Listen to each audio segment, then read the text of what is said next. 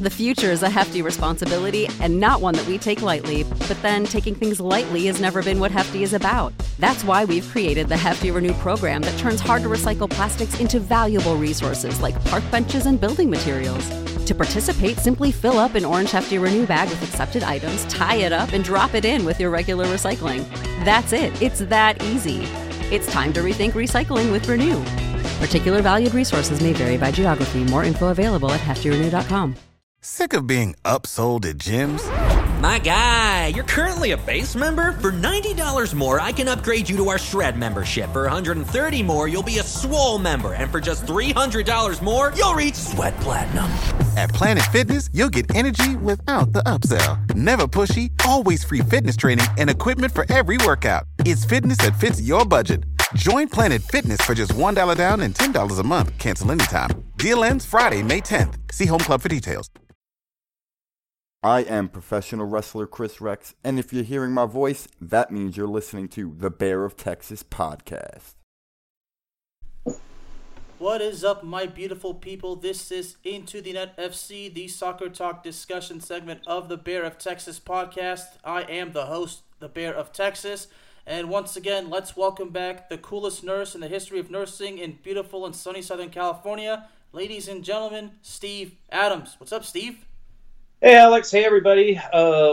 Busy Monday at work. Watched a bit of Everton and Burnley during my lunch break today at work. So Everton put on quite the show in the second half. It was kind of a pedestrian first half, but Everton looked really, really good, winning 3-1 over Burnley.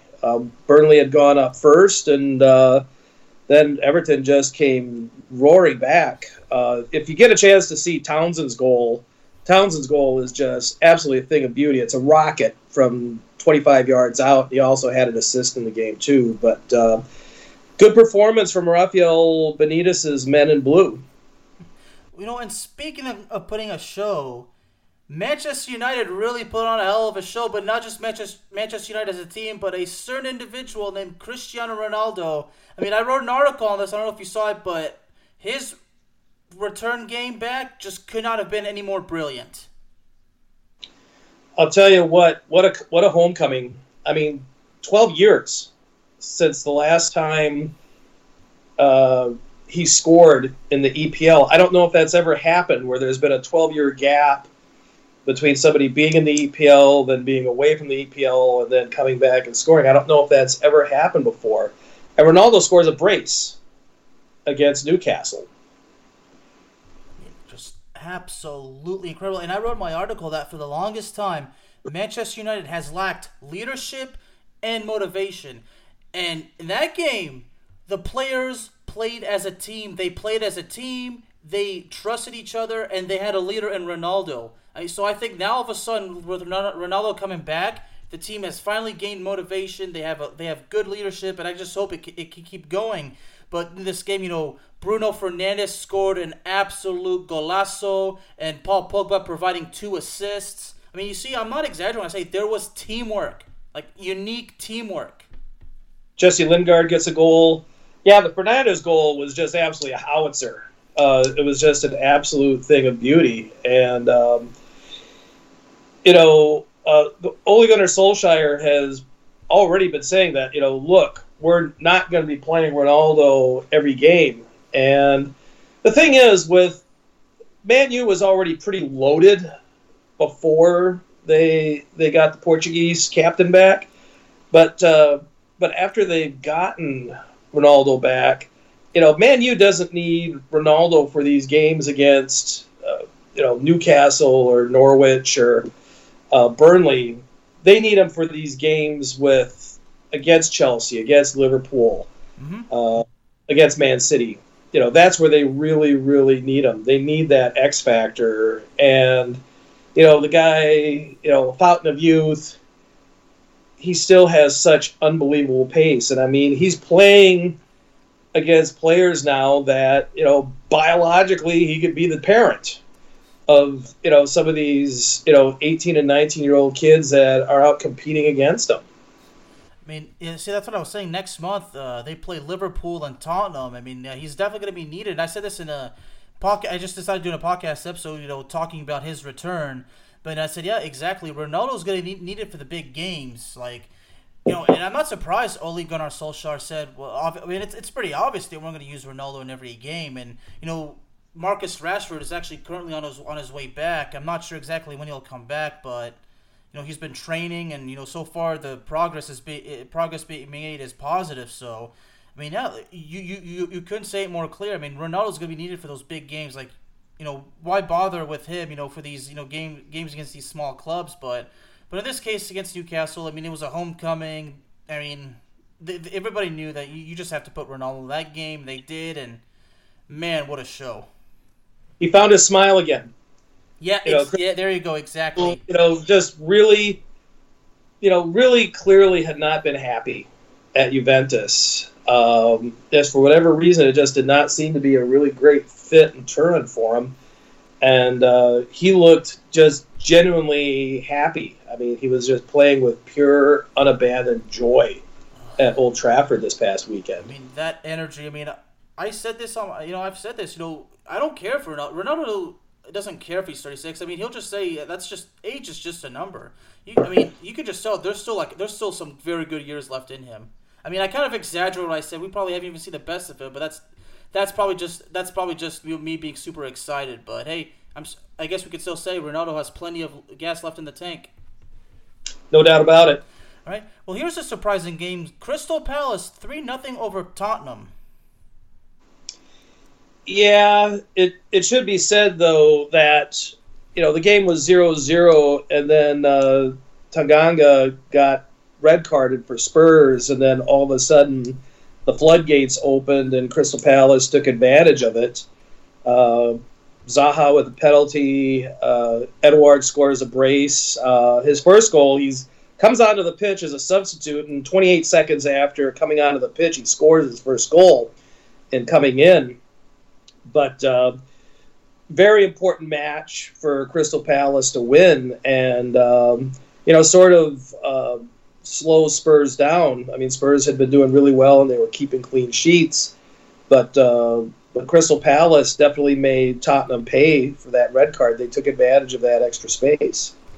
Heung-min Son was actually not in the lineup. As far as according to a few sources, he's actually hurt. I actually had not heard that he had gotten hurt. But yeah, good performance by Crystal Palace. Brighton. Somebody break Brighton up for crying out loud. They get a late 90th minute winner from Rosard to get a win at Brentford. And, Brighton finds themselves up in the rare air towards the upper part of the standings in the EPL. These games right there. I mean, we've talked about it. It's a hard fought 0-0 deadlock, and then then at the very last second, the deadlock is broken, and and Brighton just really came away with it, and it's incredible. And Brighton's actually currently number 6 in the EPL standings. Yeah, and I mean, this was a team that was kind of fighting a little bit with the relegation concerns, the last season. Exactly. The other big talking point, of course, over the weekend was Leeds hosting Liverpool in Yorkshire. Mm-hmm. Oh, man. And, the 3-0 win by Liverpool, and they played great. They probably actually could have scored 5 or 6 goals against Leeds. They looked that good.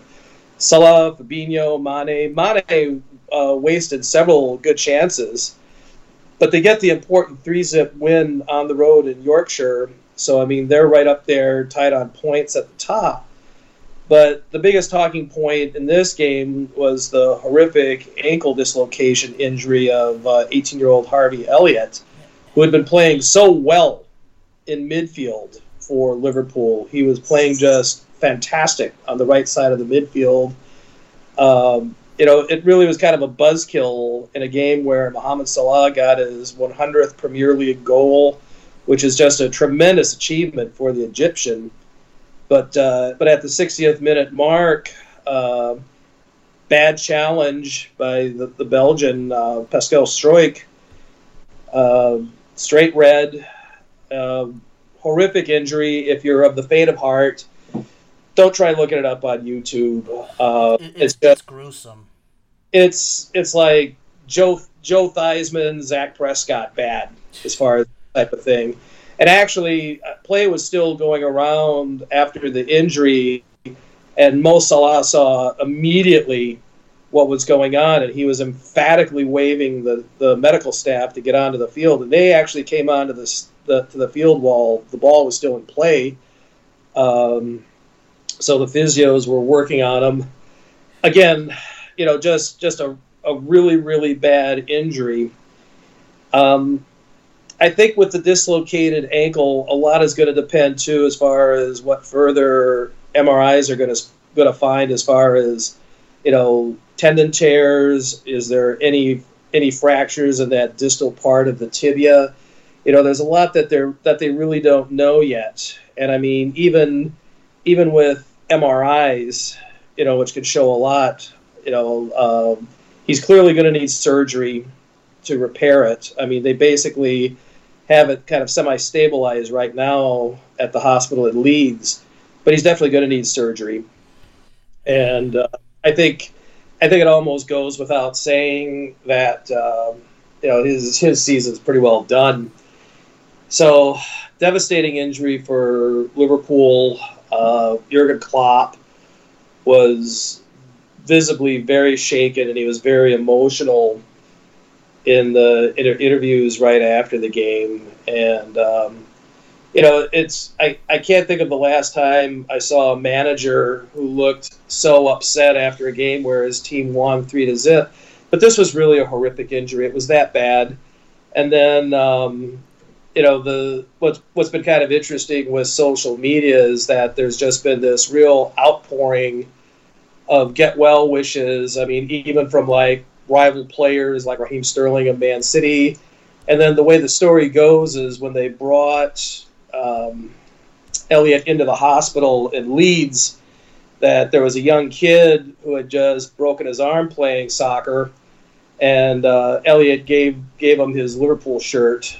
So, I mean, you know, what a gesture. I mean, this young man has this horrific injury, and he's willing to reach out and literally give the shirt off his back to a kid who was also in the emergency room there in Leeds. So, you know, very, very classy thing. Devastating injury for Liverpool, though. I don't know if it's quite at the same level of what happened to Virgil van Dijk last season, because he was such an important guy in the central defense for Liverpool. But Harvey Elliott was playing really good ball this year. And, I mean, he was getting significant minutes, and, you know, he was really, really a fun player to watch, a lot of energy. And, you know, I just hope that this young man can recover from this horrific injury and, you know, he can go out and play again for Liverpool. You know, I have no doubt that he's going to get through all of this. You know, he's got so much hype, so much potential. I mean, I've watched him. I mean, he's got that speed, and, you know, he's got the courage, and, you know, and I saw the video that you sent me. As a matter of fact, I subscribed to that guy because, you know, it really seems like he really does a thorough explanation to these injuries. And I mean, I'm telling you, the way Mo Salah, just, I mean, it's hard to see, you know, because I saw the highlights. It's hard to get a close look at the reaction of his face, but you could just tell that in his head he was like, oh holy, like he was scared because you saw that foot. I mean, it's a good thing they didn't do a super close shot, but that foot was. Oh, it's horrible. I mean, I saw Dak Prescott's foot, and that. I mean, I still ask myself, you know, if that happened to me, I don't know if I'm screaming in pain or screaming in horror at the sight of my own foot looking like that. But you know, well, mercifully, they didn't keep showing and re-showing it on NBC. So thank goodness, you know, it wasn't like, you know, the infamous incident years ago where Lawrence Taylor broke Joe Theismann of Washington, broke his leg, and it was just a horrifically graphic injury. But the good people at Monday Night Football kept showing it from multiple different angles. And, you know, it's in really poor taste. And you know, just suffice to say, it was a really, really bad injury, and it was. And I mean, even Harvey himself, you know, went on and said that he said that it was not that he knows that it wasn't dirty and that it was just a freak accident. It's hard to I don't think it was a dirty. I mean, it was a bad hit, but I really doubt that the Leeds defender had any intentions of intentionally hurting the guy. It's just something, I mean, they were both playing, they were going after the ball, and it just happened. That's what I think, but it just happened. And you can't blame Jurgen Klopp for being furious. I mean, he was mad that the injury happened, and, you know, because, you know, Liverpool has all that momentum, and not only that, but, you know, it's an 18-year-old kid, and this is a prospect that they got from, I believe they got him from Fulham. So they've been developing him since 2019, since when they acquired him, and now here is all, you know, full ready to go, and everybody's excited about him. And then just like that, now you got to wait probably at least a year or so. But man, I'm telling you, it's just, you know, these kinds of things. I mean, they scare me. Well, to be honest with you, if anybody watched the Everton game today against Burnley, you know, there was earlier in the game where Richarlison did a really blatant body check takeout on a Burnley player. So then a little bit later in the game, I mean, he got taken out really hard. I mean, I felt that it was red card worthy, and ref didn't even give him a yellow on that. So, you know, to be honest with you, I thought there was a lot more malice on that payback challenge to Richarlison than there was yesterday. You know, was it a red card? Yeah, it was a red card foul. But, I mean, I've seen way worse, you know, malicious, you know, nasty type things. Was it a red card? Yeah. Do I think that he necessarily needs to be suspended for more games? I don't think so. But, you know, it's the one thing with, you know, sport and these type of things. It's like, well, foul happens, and he just gets red carded. He just loses playing the last, say, 30 minutes of a game. Elliott's season's done. So, you know, it's not fair. I get that.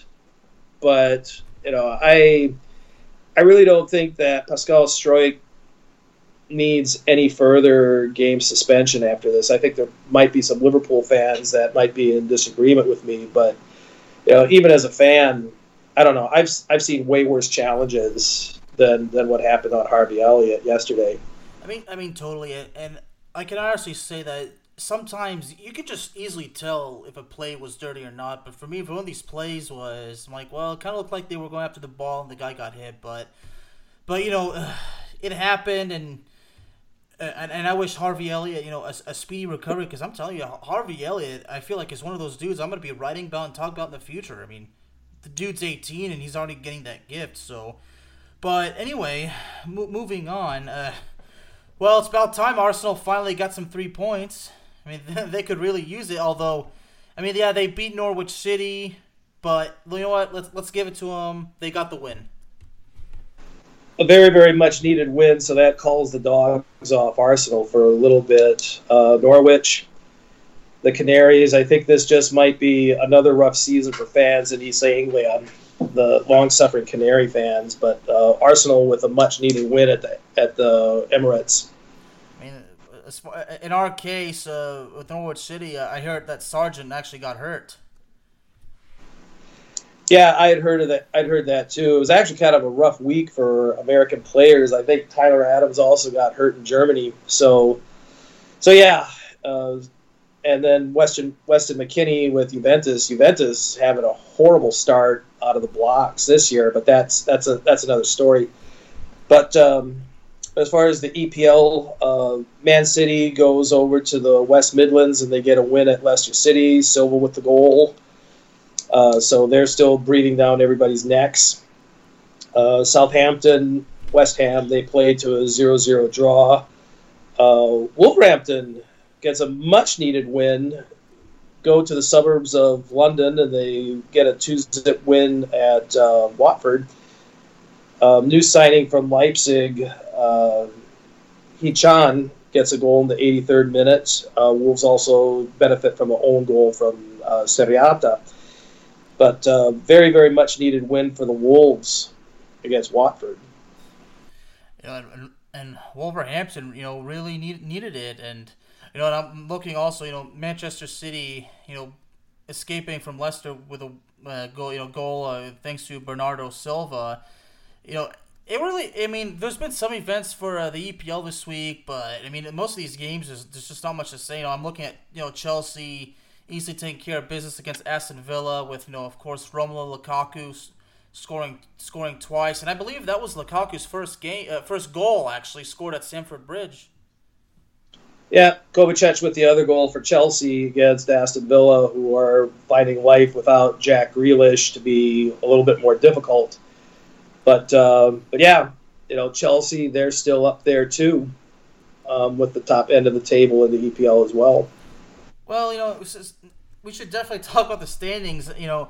You know, of course, all these Man U, there's a lot of Man U fans who are kind of rejoicing because Man U is currently in first. But I kind of say, look, I mean, right now, yeah, there's the four-way tie with the four clubs having 10 points. Those other clubs will be Chelsea, Liverpool, and Everton. You know, it's the goal differential right now that gives the Red Devils, you know, a solid first place lead. But let's be honest, it's still out early in the season, so you know, it's probably it could be one of those moments. Well, fun while it lasts, but. Yeah, but, you know, 4 teams on 10 points, Man U, Chelsea, Liverpool, Everton, Man City's breathing down their necks. I mean, really, you know, when you look at the standings, there's 1 point separating the top 7 teams, only 2 points separating the top 8. And then on the other end of the scale, on the early relegation battle, Norwich still sitting at 0 points, minus 10 goal differential, Newcastle, 19th. Burnley, after today's loss, they're sitting at 18th. Leeds is only 1 point ahead of Burnley. Leeds still has not won a game yet in this young season. Arsenal just a place above them. So kind of like a case of the haves versus the have-nots right now in the EPL. So obviously it's going to take a few more games to see, you know, if there's going to be much more in the way of separation. 100%. So, very interesting week, but let's go ahead and move on to Ligue 1. As far as Ligue 1 goes, I guess the first thing to talk about is they decided that the game between Nice and Marseille is actually going to be replayed. It's going to be replayed behind closed doors, but the one thing I want to confirm, are they actually going to start like the clock from zero, or are they actually going to pick up where the clock last left? I'm understanding it's going to be starting from scratch. Okay. They're going to play it on October 27th. They haven't picked where the neutral venue is going to be. But Nice were docked 2 points, one of which is suspended, which I don't know what that means. And then the French Professional League ordered the club to play their next home game behind closed doors, pending results of the probe. Marseille defender Alvaro Gonzalez was banned for 2 games for his role in the fracas. Payet served his 1-match ban, and that was no problem for Marseille. They went over to Monaco, pretty much dominated Monaco. They won 2-0, 2 goals from Dieng. Probably could have won by 5 or 6-0. They were that much better than Monaco. You know, and I gotta say, Matteo Guendouzi has been doing, you know, phenomenal for Marseille. Yep, and then. Oh, the one thing I was also going to add, too, that even the Marseille's club physio, Pablo Fernandes, he has a 9-month touchline suspension for what they construed as his role in this whole fracas as well. So, wait, I'm not sure. Wait, a 9-month suspension? In other words, he can't be on the touchline.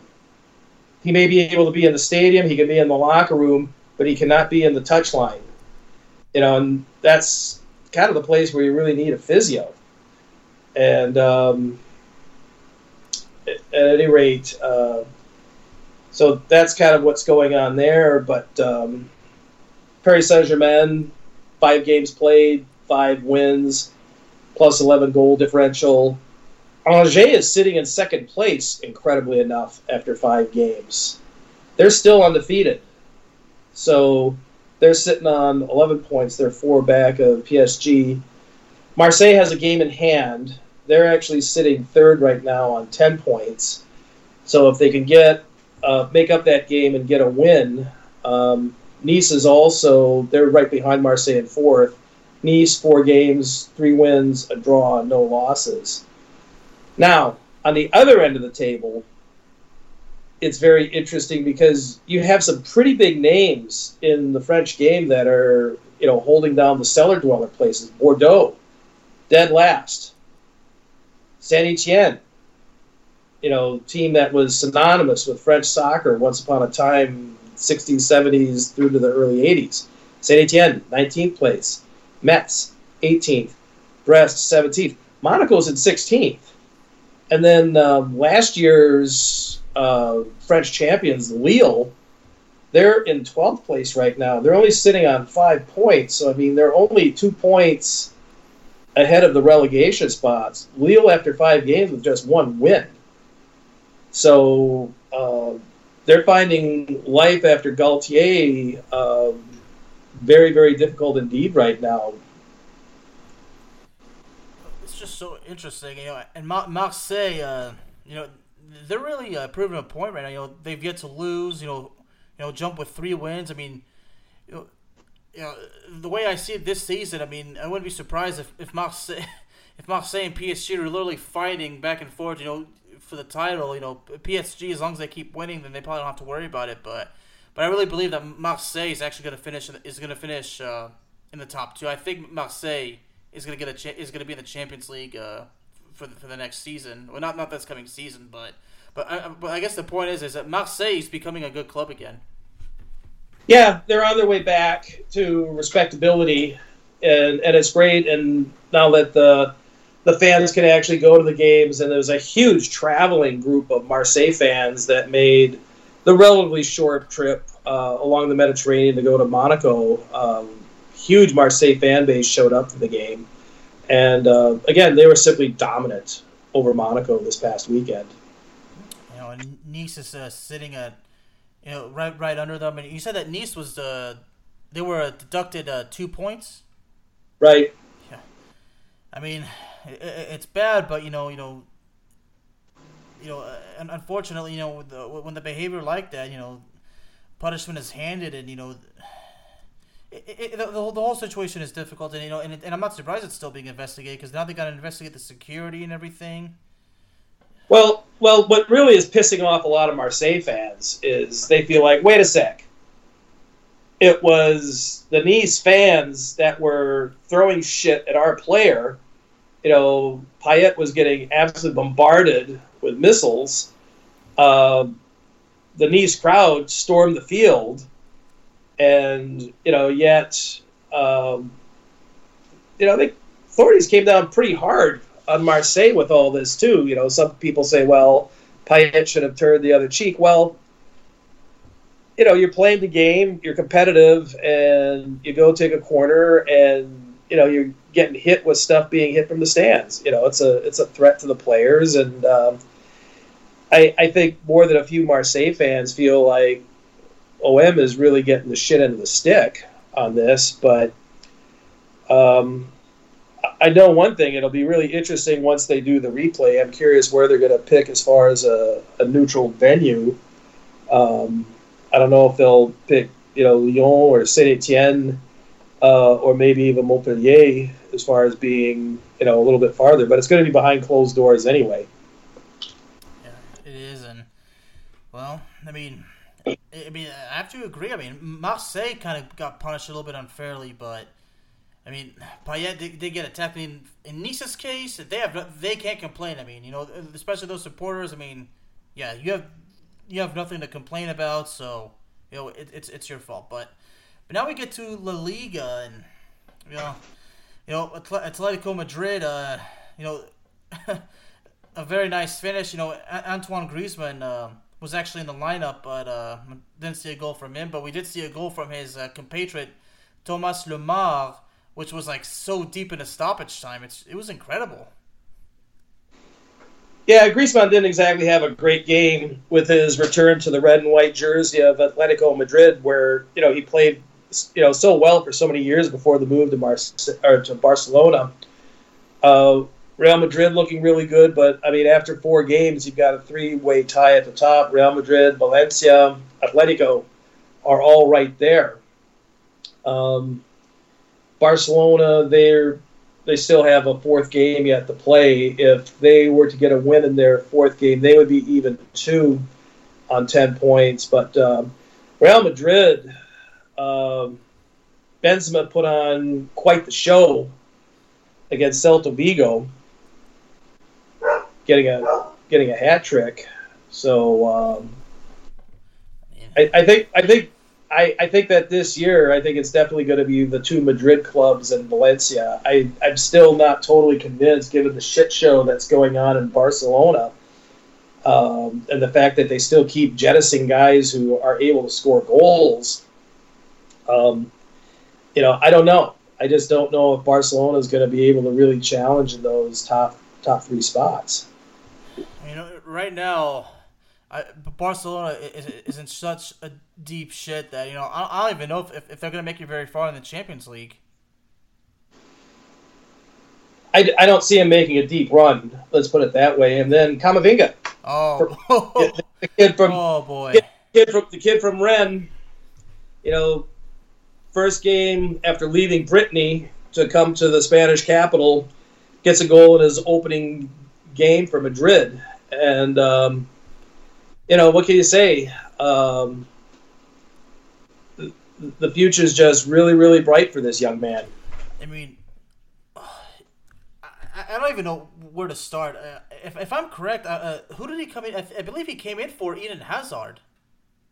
Yeah, he came in for Hazard. I mean, the fact that you are, an 18-year-old kid, and you've just arrived, and a guy like Carlo Ancelotti, one of the greatest, it's hard, but from the last 20 years or so, but, one of the greatest, and I mean greatest managers of all time gives you that chance, and then just a few minutes later, you score a goal. I mean, the fact that he had the likes of Benzema and Luka Modric, jogging up to him and asking for a high five, I mean, that's just got to be such a life-defining moment, and I can imagine, all the, that Carlo Ancelotti, came up to him and said, good work, keep up the good work, and, and I said that for Camavinga, this is the opportunity of a lifetime, because this is going to take him to the next level, this is going to impact him positively, and here he scores a goal just a few minutes later. I mean, here you are, 18 years old, and you're scoring a goal, you got like two legends coming up to you, patting on the back, high-fiving you. I mean, that's got to feel good. Well, the other guy who had a really, really solid game as well for Real Madrid was the Brazilian Vinicius Jr. He's just lethal on the left side. Tremendous pace, great dribbler. I think with how he plays, I just think Bale and Hazard, they may have a real hard time finding minutes. Because Benzema, I mean, that's just without question.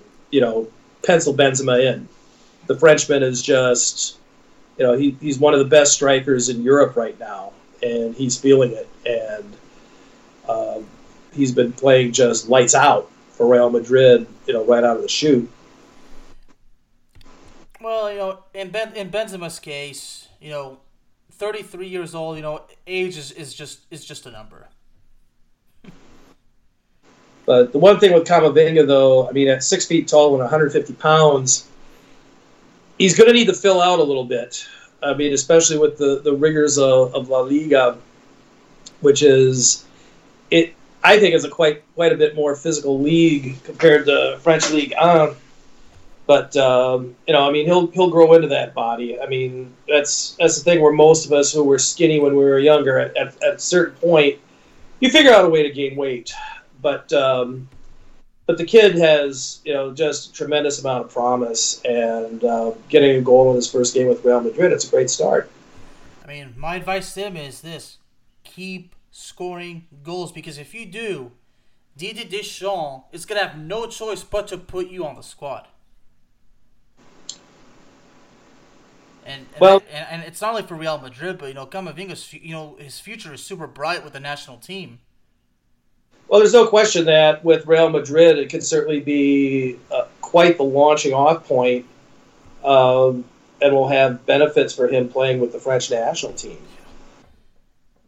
I mean, it's absolutely incredible, and really, You know, and I still have to stick with the fact that if he had gone to Manchester United, it would have been bad because the midfield position is crowded at Old Trafford. So, I think the Real Madrid move was a good move for him, and you know, we'll just have to wait and see. You know, just hope the kid can stay healthy. Absolutely. Well, as we're done with that, you know, the Champions League is actually is actually starting tomorrow. Do you have any thoughts on the opening games? To be honest with you, I've been so wrapped up with the stuff this weekend. I really, it's as terrible as it is to say, I really haven't even looked at the first games for tomorrow for the Champions League. Mea culpa, I'm guilty, but I think there were just so many interesting talking points, particularly in the EPL, Liga and La Liga. You know, I think we can certainly later on in the week we can get together and we talk over match day one of the Champions League. And we will. I mean, the only interesting matches. I mean, Man U's playing a club known as I think they're called the Young Boys, and I honestly doubt that Ronaldo. I really don't think Ronaldo's going to play. I mean, the only two games that are interesting probably is, you know, in match day number one is probably Inter Milan and Real Madrid. And Liverpool and Milan and Barcelona and Bayern Munich. Well, those are all interesting games, clearly. So I'll just have to spend my lunch break tomorrow, you know, trying to catch some of those games on the CBS Sports Network. Yeah, I mean, it was actually not until yesterday when I was writing my article that I actually learned. Oh, it starts this week. But yeah, I mean, it's like hard to believe. It's like time is catching up with us. I mean, we're already getting to mid-September. Mm-hmm. I mean, it's already the middle of September. I mean, oh boy. I mean, if you think this year went fast, it's only the next years are only going to get faster and faster. Yeah. Right. Well, ladies and gentlemen, Into the Net FC is available to you on all streaming platforms, including Spotify, Apple Podcasts, Google Podcasts, Amazon Music, and YouTube. Steve, thank you so very much for joining me. I can't wait to have you back on soon. We'll talk over and we'll catch up on the Champions League when we talk next. Right. You know how to book flights and hotels. All you're missing is a tool to plan the travel experiences you'll have once you arrive. That's why you need Viator. Book guided tours, activities, excursions, and more in one place to make your trip truly unforgettable. Viator has over 300,000 travel experiences to choose from. Everything from simple tours to extreme adventures and all the niche, interesting stuff in between. So you can plan something that everyone you're traveling with will enjoy. Real traveler reviews give the inside scoop from people who've already been on the experiences you're considering, so you can plan with confidence. Free cancellation helps you plan for the unexpected, and 24/7 customer support means you can travel worry-free. Download the Viator app now and use code Viator10 for 10% off your first booking in the app. Find travel experiences for you. Do more with Viator. Sick of being upsold at gyms? My guy, you're currently a base member. For $90 more, I can upgrade you to our Shred membership. For $130 more, you'll be a swole member. And for just $300 more, you'll reach Sweat Platinum. At Planet Fitness, you'll get energy without the upsell. Never pushy, always free fitness training and equipment for every workout. It's fitness that fits your budget. Join Planet Fitness for just $1 down and $10 a month. Cancel anytime. Deal ends Friday, May 10th. See Home Club for details.